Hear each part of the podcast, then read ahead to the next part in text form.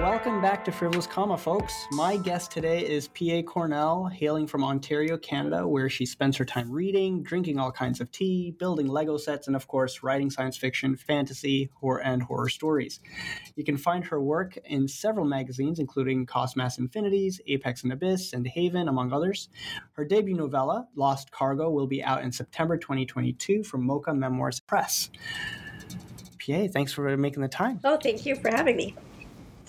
Awesome. So, uh, uh, uh PA, like, tell me this. Um, it, it, sounds like you've been writing for a long time, like since since you were very little. You loved making stories and writing stories, but it wasn't until it was in 2016 that you you felt like you kind of dedicated yourself to science fiction, fantasy, the speculative genre. Is that is that right? Yes. Um, well. Yeah, I mean, I think I've always kind of written speculative stories. I started very young basically as soon as I could write, I could I started, you know, creating stories or whatever, even a little bit before that. But um, I didn't really seriously get into it, I guess, probably till high school. And then I didn't get serious about publishing my work until like 2016. So when my life was settling down a little bit more and I had more time to do it. So.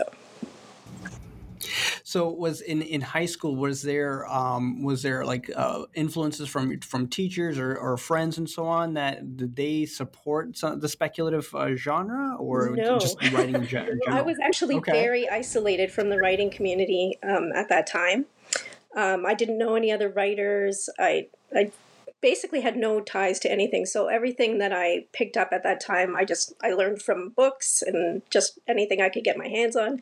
That was ages ago, so it was mostly like from library books, and I didn't have the internet to rely on, or at least not much. So uh, yeah, so it was it was a, a slow start, but uh, yeah. So, so uh, help me through that a little bit here. So, so you didn't necessarily have a community around writing, it, or or you didn't have a community around like speculative fiction writing. Neither one. So, yeah. And and so, how did you like? Did you um, was it a pretty solitary existence it sounds like as, as far as your writing was concerned yes. did you have any friends or anyone that, that shared your your interest no no I was that isolated. So yeah, I mean, there were things I didn't know about. Like in uh, in 2002, I attended the Odyssey writing workshop. But prior to that, I didn't even know that writing workshops were a thing. Like this was a brand new realization for me. So I mean, I was at that level where like, oh, this is a thing and you know, I didn't know that, you know, lots of people tried to get in and not all people did. So like I mean, I probably would have been really intimidated had I know that known that, but uh I guess ignorance is bliss, right? So and I was I was it's, quite it's ignorant. Several of us pretty well. Yeah. well, that's very interesting. And so, uh, s- since a young age, you were drawn to the speculative world. What about it was was so compelling to you? I just love that there were really no limits to what you could uh, imagine and like go from there. Like I fell in love, I guess, with all the various genres probably through film first so just watching movies and tv and whatever which there was a lot of when i was growing up especially the speculative stuff. There was like a boom i think in like the 80s 90s of like science fiction. There's a lot of fantasy. So um and a lot of horror too. So a little bit of everything. And i I gravitated toward books that, of course, had things to do with that. I mean, I read outside genre too, but but I also really enjoyed that aspect of it, and that was what I felt like I wanted to write. So tell me a, a couple of uh, early influences that really, like I guess, like gateway influences, right, mm-hmm. of either movies or the books that kind of uh, got you down the path of I can do this. oh wow, uh, this is a tough question for me because I, I never feel like it's any one thing. I feel like all of it was an influence for me, which I know is like not the best answer, but I really feel like every little bit I would take something from like, oh, this is really cool or that's really cool. And uh, eventually I kind of just started to do as much of my own thing as I could too, not so much, you know, what I'd seen. Because of course in the early times you're just kind of copying what what you see out there.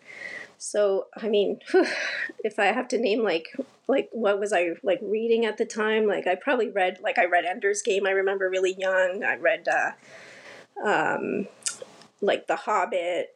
You know the biggies that you oh, know, sure. and uh, I mean, all of it was an influence. I was reading like Ursula K. Le Guin, you know, all the like the big ones that everyone kind of starts with, I guess, or or the classics. Right.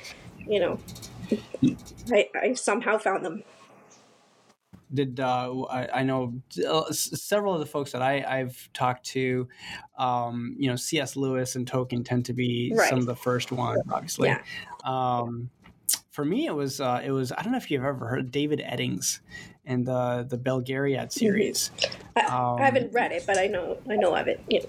Okay, yeah, it was uh, it was a very interesting thing that uh, actually drew me to him because I found an interview of his uh, uh after afterwards, and in that he they, they were talking about the you know the kind of magic that he was using, and he's like, you know what, you have to be careful, you know, if if you're writing for younger audiences, if you tell them you know that they can go you know jump out of the window and fly, you, you know you got to be a little careful on how you present that because uh, you know you don't you don't want them to actually try that. Yeah.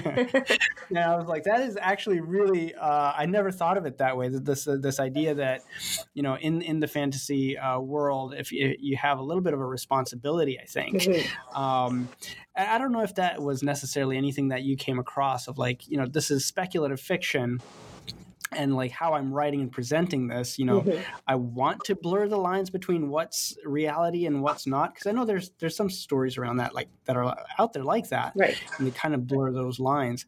Um, did you come across any anything like that as you were reading or, or watching uh, something where you're like, this is really on the edge? Uh, probably. I mean, I grew up mostly like in the 80s where like oh, okay, nobody yeah. cared how scarred you got as a child, you know? So, oh so there was no holds barred. Yeah. So, yeah. So I'm sure I did. Probably everything, all the media I grew up with was probably not for children.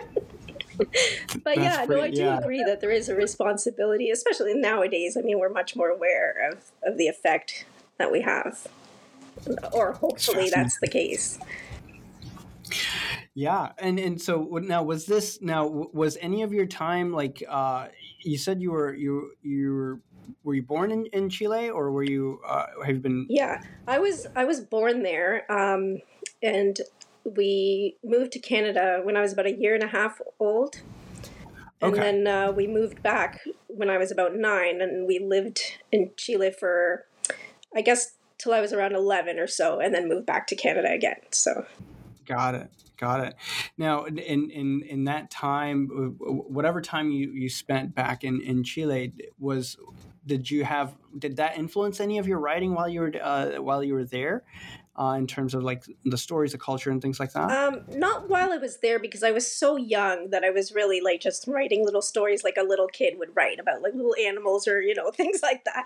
So, um, but I feel like it's kind of come more to the forefront now um, I don't I don't have a lot that's like published or anything uh, about that yet, but um, there are ideas that I'm working with and whatever that are influenced by that uh, things I want to do in the future and some things I've already written that I'm just waiting for somebody to buy from me. So yeah, fair enough. Now it's it's kind of impressive. Like you have you have a lot of stories that have been out that are out there since 2016. Um, I think that do you do you are you always do you work on a single project at a time? Are you working on multiple projects at a time? Um, I'm usually working for the most part a single one at a time.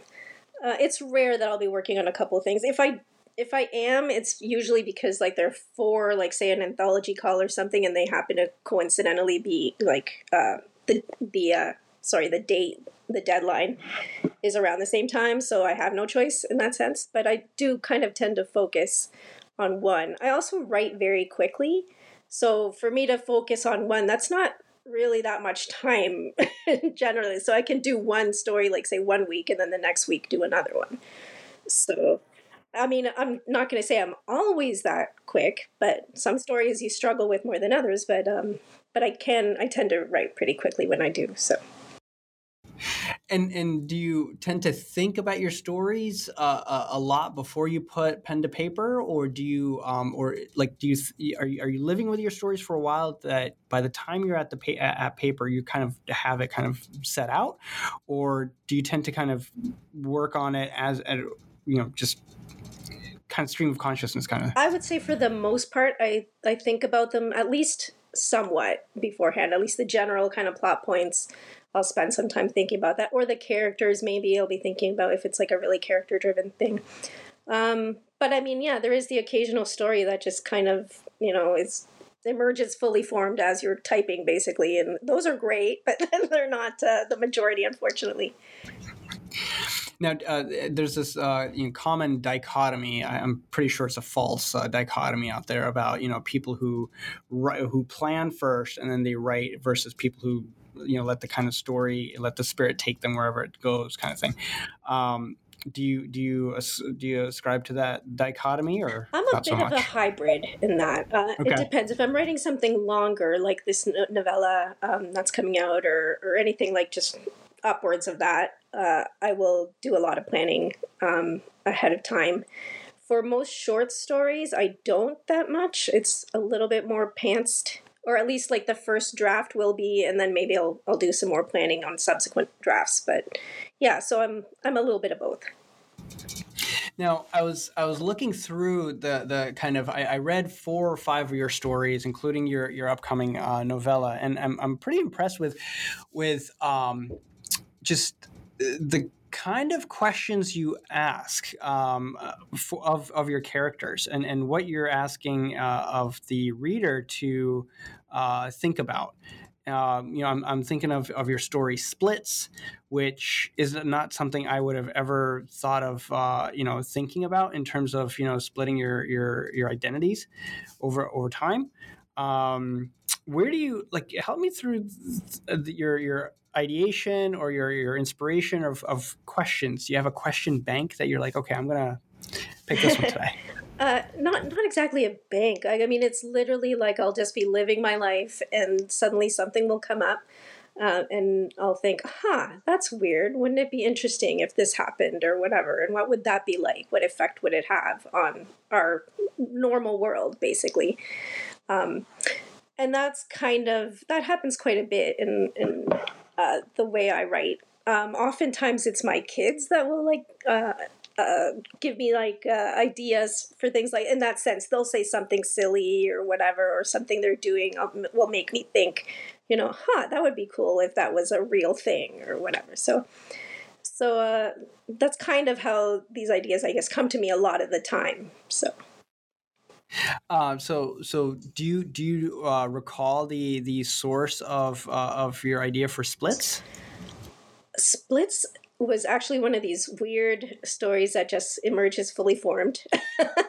I wrote okay. that one super quickly. The idea just poured out of me. Um, there, there was really no triggering thing for that. Like I, I want to tell you there was, but like there, it just kind of came out. It wanted to be written, and uh, yeah, I mean, in a way, I I have explored kind of family dynamics and like age differences and things in some of my other things, and this story kind of combines them both. So I guess, in a way, um, the thematically, I'd kind of done things that were similar, but I think this story kind of did it in a way that um, stood out more than some of the others, at least to me, because it is one of my favorite stories um, that I've written. So yeah uh, that along with for me like uh, i was i was um, i read that you're a fall uh, backward through history uh, right? through no. the hourglass through the hourglass i'm sorry so fall backward through the hourglass is on cossmass infinities and that was the first of your stories that i read and it was it was uh, jarring because I, I saw what's happening, but then uh, I did not like you there are so many directions that that story could have gone, uh, where it could have become a little bit of a, a, a, candied ending, and it very much was not. You left. If I felt like the you know you left the the reader holding this uh, this immense weight of what is going to happen to the to to the daughter, and it was um, so I don't want to give it away. Uh, you know, for the audience that's listening, you need to go find this on Cossmass Infinities. I believe it was issue eight. Uh, I'll put the notes in the show uh, in the the show notes, the link in the show notes. But it's it's a little bit of a Benjamin Button story, but without the trappings of standard Hollywood. Um, and it was a short and very uh, surprising uh, uh, story and a little disturbing because you kept it very extremely human and and that's one of the things that i'm noticing about a lot of the stories you're writing is the the focus is ne- is there's there's a grander uh, environment uh, or some kind of an impending event that took place or you know some kind of cataclysmic thing that happened.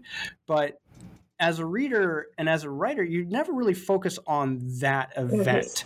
It's always about the fallout uh, yes. of it amongst the amongst the characters yeah I, would say that's accurate for most of the things i write um, especially my fantasy and science fiction tends to be pretty character driven. It's about how these things affect the characters. I often don't really explain the thing. For instance, in splits, I, I say there's an anomaly that splits people into various versions of, of themselves at different ages.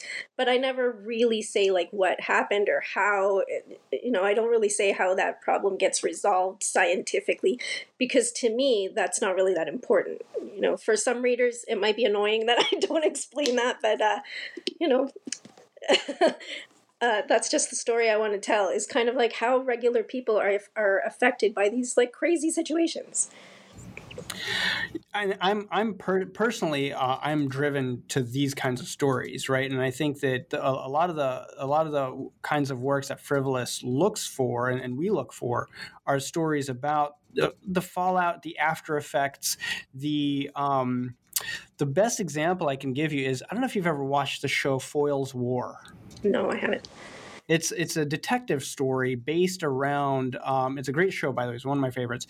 It's a detective story based around um, the like while World War II is taking place, but it's a police procedural that's taking place in a small town in England at the time, and everything is around how the war is creating situations crime situations in this small town. Like there normally would not be crime, but here are these situations that are coming up. And to me, I love that kind of story because there's these big events taking place and you know what are the ramifications what's trickling down to the individual person or, or, or, group of characters. I love those kinds of stories. Uh, along the, that line, you have another story called uh, Tabula Rasa, which the premise of it is again one of those fascinating questions I would have never thought to ask. What if somebody's memories get wiped or reset, if you will, every five years? Um, now, when you're now you say you don't, you know, in the story you don't go into the science as much. Um, when you're thinking through this, how much backstory uh, in your notes do you have around this event or the or this you know idea? Um, go ahead. For for that particular one, I didn't have a ton of backstory. That that was literally like it came to me um, as what I call like an idea nugget, where it's not like a fully fleshed idea, but it was kind of like, what if people's memories reset every five years? And I remember just jotting that down. I have an idea file that I keep, so I did nice. that.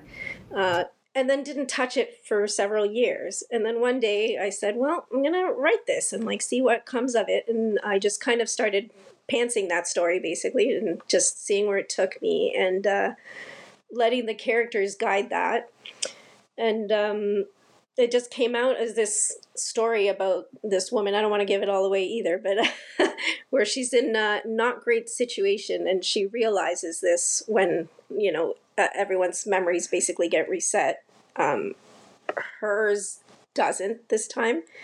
And it enables her to change her circumstances, I guess. So it was kind of her story more than a story about the anomaly that's causing this, which to me is like a side thing. So yeah, it's I I it, I liken it to a lot of um, Japanese uh, stories and Japanese uh, anime and manga because they always I, they have a clever way of putting you right in the middle of a world, and no origin stories are ever given to you. You just kind of have to deal with whatever's happening, and if you if you can't, then you can move on and find something else to read. But it's like no, the, those authors they almost never apologize for not giving you the backstory right. as to why something is the way it is. I love that because uh, I feel like that opens up so many universes of interpretation for that story. I think it's great. Um, so lastly, I think the the one that I really enjoyed reading it was it was short. It was it was very succinct. I feel like it was a it was a good circle. Um, was vinyl wisdom, um, and I think that uh, again, very briefly, it's it's it's kind of post not post apocalyptic but it's again post an event um, there's a city and then there's this i guess um, like uh, a, a, remnant of a city where there's a, a, a, grandson and his grandfather that are living in the and then they're scrounging they're scavenging for survival really. Um, apparently there's they're part of a larger community that's doing the same thing. And it was really interesting to me the you set up the tension between the the grandson and the son and the uh, grandfather really well with very few um, I guess very few words. And was this another one that kind of came to you and you just kind of wrote it out? Or was this something that you kind of planned out a little bit more? Uh, this one took a little bit more work. Uh, that was for originally for an anthology call uh, for um, the anthology of punk rock future so at first I was like, oh, I don't have anything for this. You know, I'm not. Uh, I I like music and I like the whole the punk thing. I grew up kind of when that was like a heyday, but I I don't have a lot of knowledge of. You know, I'm not a music historian or anything like that, right? So I was like, ah, ah this isn't for me. But um, then I kind of started just getting like little bits of ideas for this and I started researching that and through the research I think the story kind of started to develop on its own. And again, it's kind of a story about like family dynamics and uh, it's about more than that too. It's also about like what punk means and you know just the whole idea, not just the music of it, but the whole philosophy, I guess, of punk. And um, yeah, so that and that story has to do a lot with just our our freedom and you know when what happens if we willingly give that away basically like what you know the pros and cons of that and also you know how that is interconnected with that relationship between the grandfather and grandson. So um, yeah that story came a little bit slowly but uh, but it did eventually um, take shape the way I wanted it to. So I mean, it's a really, it's again one of my favorites, just because I really love the relationship between the two of them, because it's like a multi generational thing. Like it's um, there's like a big gap between them because there is kind of no middle generation. It's just the grandfather and grandson, and they come from very different experiences like the grandfather grew up in our world and you know knew what it was like before where the grandson has only ever known this post-apocalyptic thing so they don't necessarily see eye to eye on a lot of things. That's really, um, yeah, I really enjoyed that story uh, quite a bit. And then, and then the the other one that I was thinking about is um, your uh, in the grip of yesterday. Again, that was super short, um, and uh, but I really enjoyed the the relationship you'd set up. Uh, you know, between it, it's interesting. It was, it was the, the character's relationship to what he was remembering or or was thought he remembered. He you, you could never you couldn't really tell if it was a memory or if it was something that they imagined until the end. And even then you kind of left thinking about okay is this what, what was what was he thinking of uh, at the time? Um, so again, kind of going back to this this idea of of what inspires these these questions and and and what drives you towards okay, this is something that I want to explore a little bit further because each of these questions is sort of like every time you write it, there, it's an exploration of that question. And yeah, go ahead. I think a lot of times, um, sometimes it's ideas that that uh, inspire it, but I feel like a lot of times I write about emotions, and that one's actually a really good example of that um, in the grip of yesterday because I'm not giving much away here, saying that um, the main character becomes addicted to a drug called nostalgia, which is literally like nostalgia in like drug form. So he starts kind of living in the past and and whatever, and that actually comes from having been not addicted to nostalgia but having experienced like oh things were so great mostly when i was younger you know because mm. when you're young you're so naive about things like that too and it's like everything was always so great before and whatnot or, or it'll be great in the future if not you know but the present's never that great so um i guess just having experienced that feeling myself in a way. I wanted to show how you can get caught up in your emotions. And that's just one of many, but I mean you could write that story so many different ways with all the variations of drugs that that are talked about in that story. Yeah, that's I I I really enjoyed uh, the the I feel like all of these are small vignettes um, of of family dynamics, of of personal character dynamics, um, and and along those lines, you know, I think so. So talking a little bit about your your novella again, not to give it away, it's coming out on September twelfth. Um, you know, this one was a bigger this one was a bigger effort for you. Am I right in saying this is your uh, debut novella? Yes. Yes. Yeah. Uh, and so obviously it sounds like you had to plan more of this, uh, plan more of this out. Tell us yes. a little bit about like how how working on this story was different for you than than the short stories you've been working on. Yeah, it was quite different. This one didn't just I didn't write this one in 15 minutes. um, it went through quite a few different versions. Uh, there was like there were subplots that eventually were eliminated and that sort of thing. It's I've had a number of people read different stages of it. Uh, so there was definitely a lot more work in this, and um, the characters even have like changed from like the initial idea to what it will be when it comes out. Um, so uh, yeah, I mean, there's definitely a lot more planning. Uh, I did uh, actually like outline it to a point, so I'm not like a a very detailed outliner though. Like I don't basically write the novel and then rewrite the novel kind of thing. Um, uh, I leave a pretty loose outline, but you know the major points were there, so I knew. Well, the initial idea for that one, it's kind of really simple. It came from a friend of mine talking about how they went on vacation and the airline lost their luggage. And I was just the thought of that was like, well, what if they lost something more important, you know, like your pet mm. or let's say if the cargo was human what happens if they get lost? And that was kind of just where that started. And then it just developed into something more like a character the main character who has like a whole backstory of where they come from and they have like a whole other agenda than the other characters. Um, different problems. So i, I incorpor- incorporated a lot of things in there besides just this situation where you know these people get stranded um, there's all kinds of things that complicate things more. They're first of all they're in a very dangerous setting. Um, they're all strangers to each other. They all have very different backgrounds.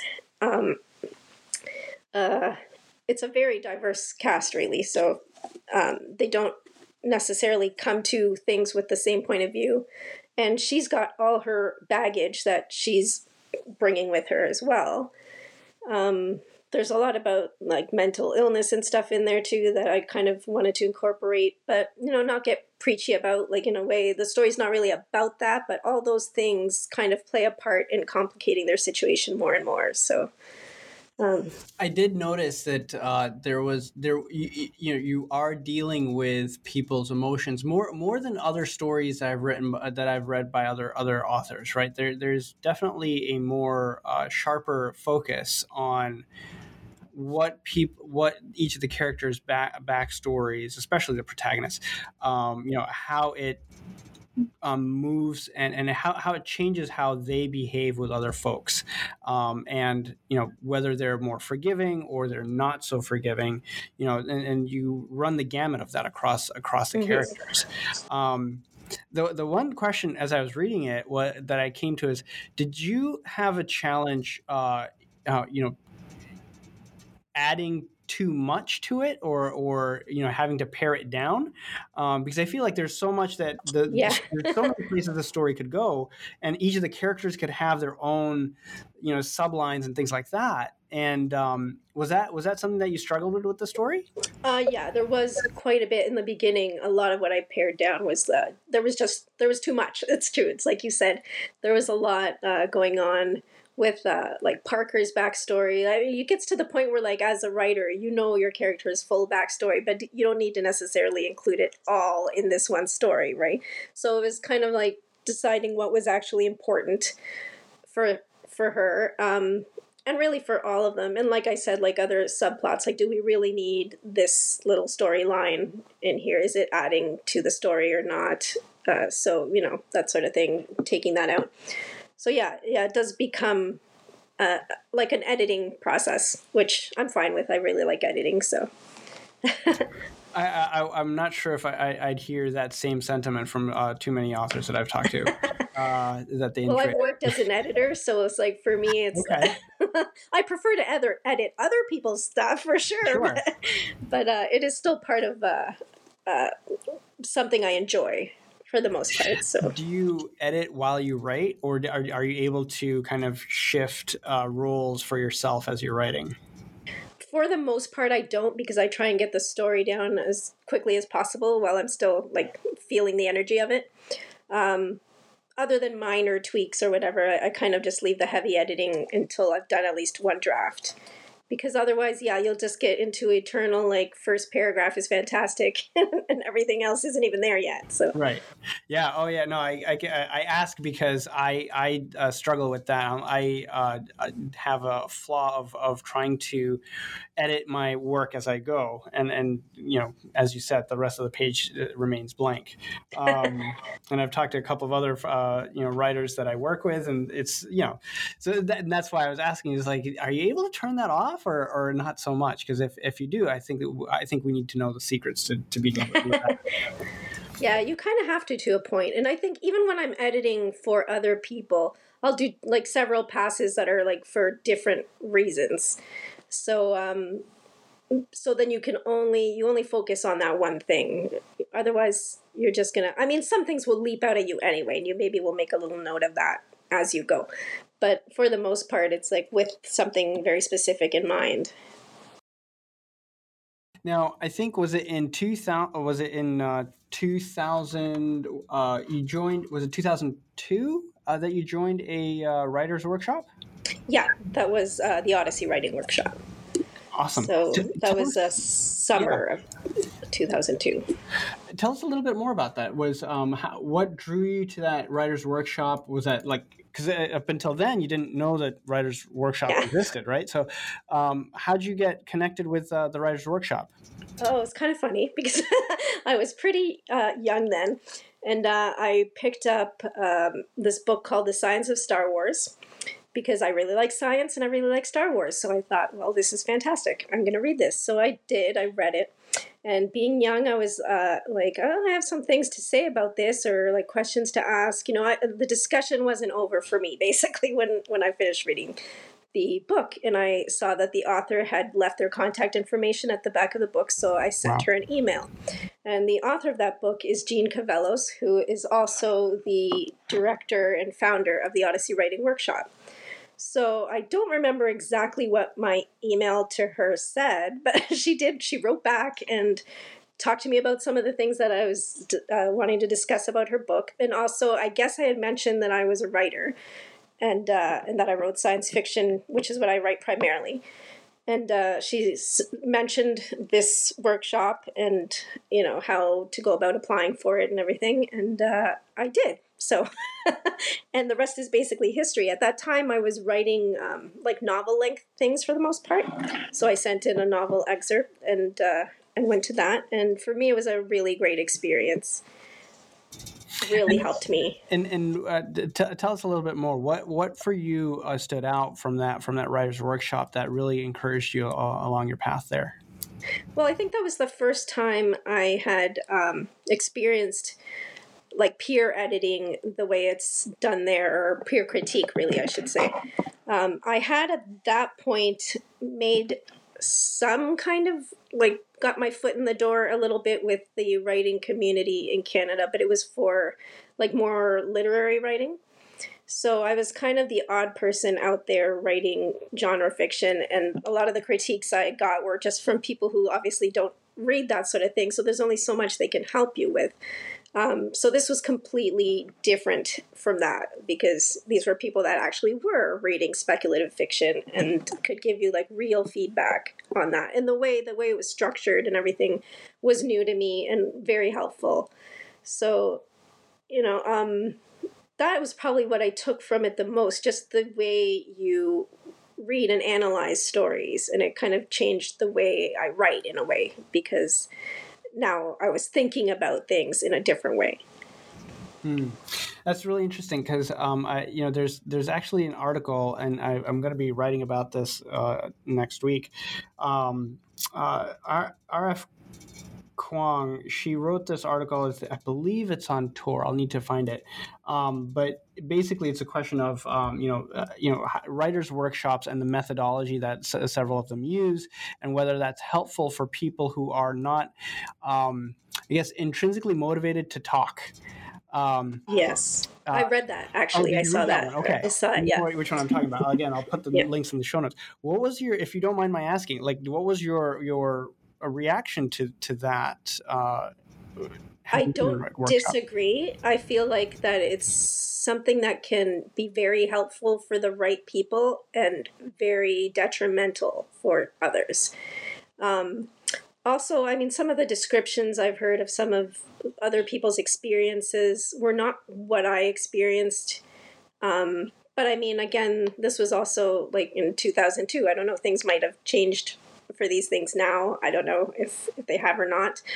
Um, so I think it's really, yeah, it's it really depends on who you are. Uh, it, is very intense, like the workload. Uh, you're having to produce a lot of stories very quickly, which is not for everyone. It's mm. really easy to burn out.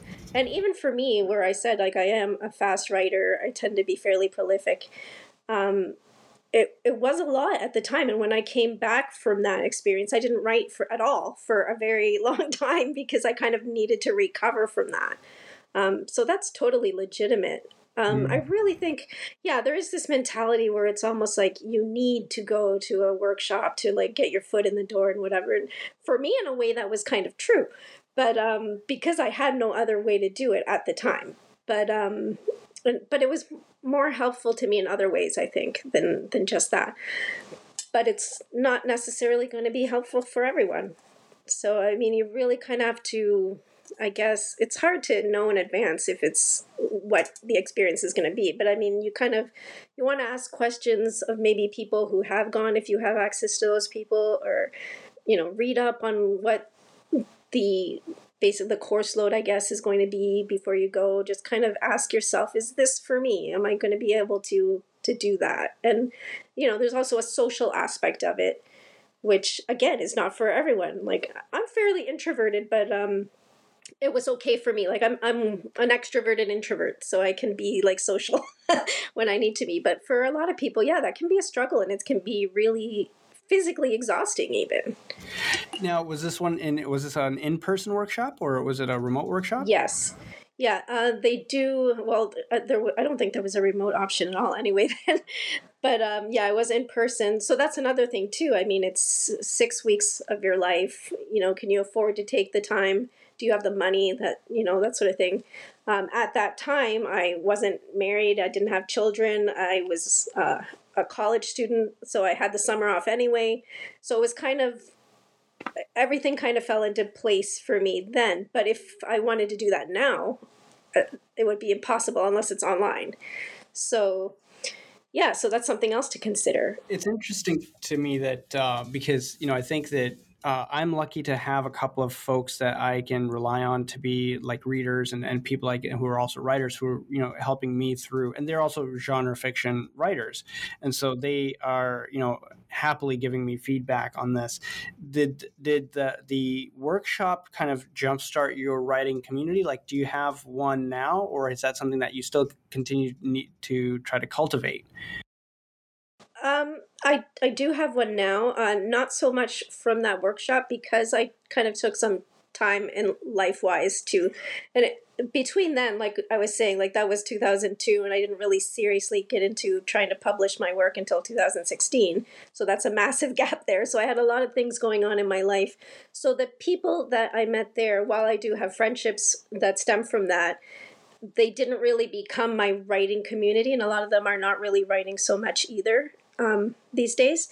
So there wasn't so much that there, but um, I I guess I found that more when I joined um, uh, the Codex on online writing group, okay. and um, that's kind of become more my community. I've met like people through there that uh, that we do critiques for each other, that sort of thing. Um, people who answer questions, and then eventually I I joined SFWA too, which again you meet some more people there. So kind of gradually it's been expanding, just you know through meeting people both in person and mostly online for me because in Canada there's not there's not a lot of writers around me that are that I know from online as well. So uh, I think I think that's that's fantastic, and I think that you know one of the the things that I've been very curious about is you know the the the value that that folks get and receive receive and give in a in a workshop, and and you know what is it that, that as writers we're really looking for? I guess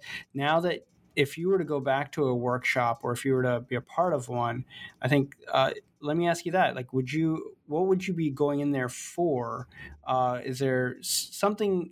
Are you in a different place today, and you'd be looking for something else from that workshop today than you know when you first yeah. obviously first started? For sure. I think when I first went, I mean, I was so oblivious to everything that I think I went in with zero expectations um, other than I'm going to do some writing. so uh, yeah, I was almost laughably naive. But uh, yeah, now I would go in just kind of looking like I would have a better idea of what skills maybe I want to work on more. Um, just knowing myself better as a writer, I guess, in general. Um, I I don't think I'd ever go into something like this thinking like, oh, I'm gonna make connections in the industry that are gonna like open doors for me because I I don't I don't it's not me to do that. I don't I'm not a make connections kind of person. I'm very much a make friendships kind of person. And sometimes that can in some ways benefit you eventually in the long run, but it shouldn't be the end goal, I think. I think there's people know when you're sincere or not about that sort of thing. Um, so that aspect of it I don't know if that if that if anyone really goes into it. Maybe they do into with the with that in mind. But um, yeah, I think for me, it's more about leveling up your skills. Um, and then, you know, like you're saying, what can you give back too? Because you are you're also giving when you go there. It's not just you learning stuff. It's also you're all mutually teaching each other through the critiquing process and whatever. So you're really eh, trying to help other people improve their skills too. And you know, you're I think I don't know, there's like a there's something special about that. I feel like that when you look at someone else's story and you want them to succeed as badly as you want yourself to succeed. And you genuinely get excited when you see that some story you read in the rough is now published, you know, at least I do. And I know a lot of other people do too. And it's like, yay, that thing I read was like, is finally, you know, out in the world where other people can read it too. So that's pretty amazing. So now have you, have you uh, done anything where you're, uh, um, like, I guess, mentoring other writers or is that something that um, you've thought about? I haven't yet because I still feel like so new at this, and I know everybody really does. So I kind of just need to get over that at some point. But yeah, be, as a part of Codex, Codex does have a mentoring program. So does SFWA. So um, I probably will at some point. Yeah, I, I, th- I think that you know. Um the I've been, as I said, I've been very lucky to have some uh, some writers who are like, okay, you know what, we're going to band together and kind of w- work on our projects together, and it, that's been really really helpful. It's just, I think I think the the biggest thing that I think workshops help folks with or just just that community helps with is that we're all struggling with the same questions and and feeling that you're in you're in the mud or in the trenches uh, along with everyone else. Um, i think that at least to me that's the biggest draw is like okay it's okay to be where i am. Um, i think that uh, that's I think that that's where you know, as as we build out frivolous comma and so on that that's kind of where the the this purpose of it is is to say okay we're all kind of working on the same stuff. Every new story doesn't necessarily give you any better leg up if you've written uh, all these other stories. You know you might be better at writing the mechanics of it but when you're writing a story it's you're still starting at scratch in a lot of cases and and you're still trying to come up with okay how do i how do i organize this to to be compelling enough? Um, um, uh, along those lines, I, I, wanted to ask you a little bit more about, you know, so, you know, in terms of like leveling up. You, where what do you feel like you are working towards or, or things that you're working on as a writer now that you've you've gotten some stuff published you you know you're obviously further along than, than several writers uh, you know but where where do you think you're working on next uh, for yourself uh, I'm, I'm actually making my life harder for myself. that's that's what I'm doing right now, giving myself migraines, um, because I'm writing or I'm trying to write much more complex stories than I did in the past. Um, I'm working on one right now. That's uh, there's a lot of like what you'd call hard science fiction as part of it. It's still a fairly character driven story, and there's a lot of, of a lot of you know my style in it, but it's much more sciency than I've done in the past. Um, it's also set in the near future, so it has to be fairly plausible for what we know now. So there's a lot of research involved and whatnot. So that's the sort of thing I'm kind of trying to do now because um, you can, like, something like a fall backward through the hourglass is like just comes straight from my imagination. I don't really need to do any research for that or anything because it's like a pure fantasy and it's like quite a simple story, not very long and whatnot. So breaking away from that and doing something where people are gonna like look at it and go like yeah that's not scientifically possible or whatever you know she really messed up there that's where i'm um, kind of trying to break into that i guess do a little bit more of, of the harder stuff. harder stuff. Now, is that does that also include like lo- a lengthier or longer longer word count uh, works that you're you're pushing yourself towards? Um, not so much. I mean, I really enjoy short fiction. And like I said, when I started, I was actually writing longer things, and I've gone shorter. Um, for until like a couple of years ago, or maybe three years ago, I'd never written flash fiction. I was always writing like novelette and up. Um, so for me, that was kind of a challenge for myself. Actually, let's see how small I can write. I haven't quite gotten to the drabble stage yet. Maybe one day that that would be a, a challenge for me. Um, and it's it's quite hard. I really admire people that can write a story in like a couple hundred words or, or less. Um, that's super challenging, um, and that's still kind of a goal of mine. Um, but I really do enjoy the freedom that I get from short fiction to just explore a bunch of different ideas and settings and characters and um, yeah. So it's not. I'm not really like, oh, okay, this is just a stepping stone to eventually, you know, publish my novel. Um, to me they're two separate things. And i do have some ideas that i think would work better in a longer format and i might tackle those at some point. They're there. There's they're just waiting to get enough pieces i guess to make a whole. Um but it, i would i think i'd always write shorter fiction anyway too because i just love them all. I just figure the stories tell you what length to make them at Very cool. And now, do you have? Uh, I notice a lot of your stories are science fiction. Have you have you uh, dabbled with uh, either fantasy or horror? Uh, yeah. Well, I mean, fantasies like the like a fall backwards. Um, they're all very like based in our world. The kind of fantasy I write, like I don't do like you know elves and gnomes or anything like that. It's not. There's nothing wrong with that. I don't want to get people adding me on Twitter. uh, that's awesome, but um, it's just not what I write. Uh, so I like that kind of like you're in your everyday world and something unusual happens kind of situation. Uh, so that's what I do with fantasy. Um, I really love horror. I haven't written as much horror because I feel like horror is incredibly hard to write because I'm not easily scared that much. So, it, and you kind of have to scare yourself, I feel like, when you're writing horror. Um, maybe people who are like real horror writers um, get that. I don't know, or they find a way around it or something. Um, so I don't write as much of that, but I love it. I love watching horror movies to this day. Like the scarier, the better. Um, and I love reading it too, and all kinds of horror. So like just from like light supernatural kind of stuff to like really scary. Um, so I would like to write some more horror. It, it might happen. That's fascinating. Now, now, and do you have uh, certain authors that uh, I guess who are your kind of like go-to authors today, um, or folks that you really look forward to reading work from? Um, oh and, gosh! And it doesn't have to be genre genre authors. Maybe maybe you have like non uh, non you know sci-fi authors or folks that you're you're paying attention to. Yeah, I mean, I don't know if there's anyone that I'm like really like, oh, I have to read everything by this person. I think it's more like just if a story sounds like it's going to appeal to me, I'll read that. I don't really care who writes it. Um, sometimes if I really love something, I'd be like, oh, let's see what else this person has written.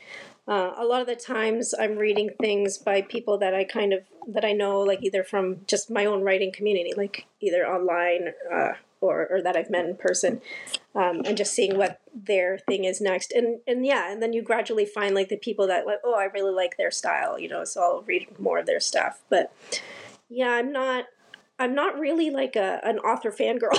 I'll say like I don't. I think when I was younger, there were more like, oh, this is my favorite author kind of thing. Now I'm kind of all over the place, and um, and I read, like I said, I read a lot outside of genre too. I like um, I like nonfiction quite a bit too. So, um, or biographies and things like so.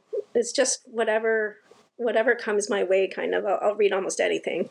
I think uh, one of the, the stories that come to mind, and, and I think that uh, it, I'd almost uh, uh, like would love to see your your version of this story because I think that a lot of the characters, the way that you present characters and their dynamics is is richer. Um, is actually Kim Stanley Robinson's um, Ministry of the Future. I don't know if that's anything okay. that you've read or or or, uh, or heard of. I haven't read that in particular, but I've read uh, a lot of Kim Stanley Robinson in the past. He was actually one of my early reads when I was like a teen and stuff. So yeah. So yeah, so I do like his style. His so. uh, the the Ministry of Future, at least my my take on it is it's it's a little bit it's a little heavy read because it's it's so near future and it's like so uh, relevant to what's going on today in the, in the climate and so on. But um, the character building uh, is is it serves its purpose to to round out the the the crisis that's taking place. So I'd be actually it'd be very interesting to me to see the kind of like the fallout version of what he's what he's the, the environment that he's created in his story um, and i'm sure that in probably one of his several other uh, novels he's done that but uh, this one was uh, particularly intriguing to me and i was like all right this would be very interesting to see you know P, uh, PA's take on this one. But um, is there, uh, uh, you know, we're we're coming up to time here, but I wanted to ask you: Is there any particular advice or or words of suggestion you would give to aspiring writers? You know, considering what you've gone through, and and mm-hmm. you know, where you are at today. Yeah, I mean, it's always tough to give advice because what works for you might not necessarily work for someone else. But for me, what has worked and what might work for someone else um, is first of all, you really have to believe in yourself because this is not the kind of thing where you, know other people are going to necessarily like clap at you pat you on the back or give you awards just when you're starting out like you have to keep writing because you love it because you love your stories um, I don't try to write to market or anything. I write what I want to read, which for me has worked. Um, you know, if other people, people's experience is different, that's great for them. I mean, I'm a big like if that's working for you, great. And I think that's part of the advice I'd give too is figure out what is going to work for you and go with that. Um, I also I I'm not a write every day person. Uh, that does not work for me for my lifestyle, for my mental health. That's just not for my physical health, even. It's not what I do. Um, but I do think you have to have some consistency. Um, if not one, if not every day, then at least as often as you can. Uh, just to exercise that muscle, even if all you're doing is like just doing like a quick prompt, that's never going to lead to anything. At least you're kind of working on that. And finally, the don't self reject advice when you're submitting. Uh, don't just assume, like, oh, you know, Neil Clarke is not going to buy this for Clarkesworld because, I mean, he hasn't bought any of my stories yet either. I'm still trying one day. um, you know, you just have to keep going. Basically, start at the top and work your way down and see, like, and you'll eventually kind of get to know some of the places that do like what you're doing. And if, for instance, your stories never suit Clarkesworld, that's fine. That doesn't mean there's something wrong with them. It's just not what that particular pub- publication um, wants. But that doesn't mean there's something wrong with what you're doing. It can be very right for someone else. Like, for instance, I've sold a few stories to Cossmass Infinities. They seem to like what I do, which is fantastic. I think it's a great publication. So you know, not just because they publish me. no, I've read a lot, you know. several of Cossmass Infinities, and I, I would agree. I really enjoy yeah. uh, the, the, their publications uh, quite a bit, and um, yeah, it's it's great quality too. Yeah, and, so. I, and I think I, I, I want to double click on this about not self, uh, you know, rejecting and also uh, you know writing what you write because I think I read in an interview of yours uh, the the number of rejection slips that notes that you've gotten, right? like I think do you, do you keep a tally of these? Yeah. Yeah, well, I use the submission grinder. I don't know if you're familiar, and uh, that keeps a tally for me, so I can I can look anytime I want to see how many rejections I'm at. And yeah, I mean, rejections don't bother me too much. I know they can be really disheartening for a lot of people, and that's totally valid. I'm kind of like, well, you know, I'll just keep going, and I feel like I submit as often as I can, so that you know a rejection comes in, and if I can send that story out again immediately, I do just to kind of like you go from oh well that sucks and to you know well okay let's see what this one does which you know changes your mood mm. you know right away because you're not dwelling on that rejection. That said there can be rejections that you were really hoping you know somebody like you know especially like if you wrote a story for a particular market like for instance an anthology call and they don't take it and then you can be like oh well what am i going to do with this now? Because it was so perfect for this but now you know who knows or whatever if it's a dream market.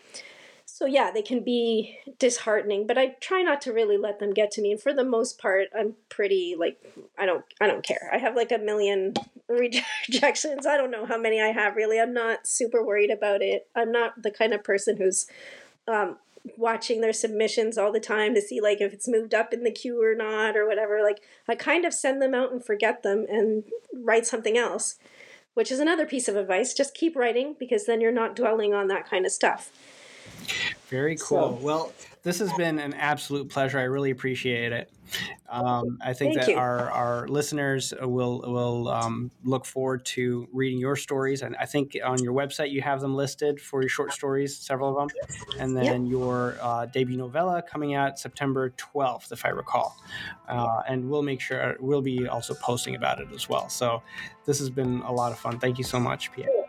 Great, it was fun for me too.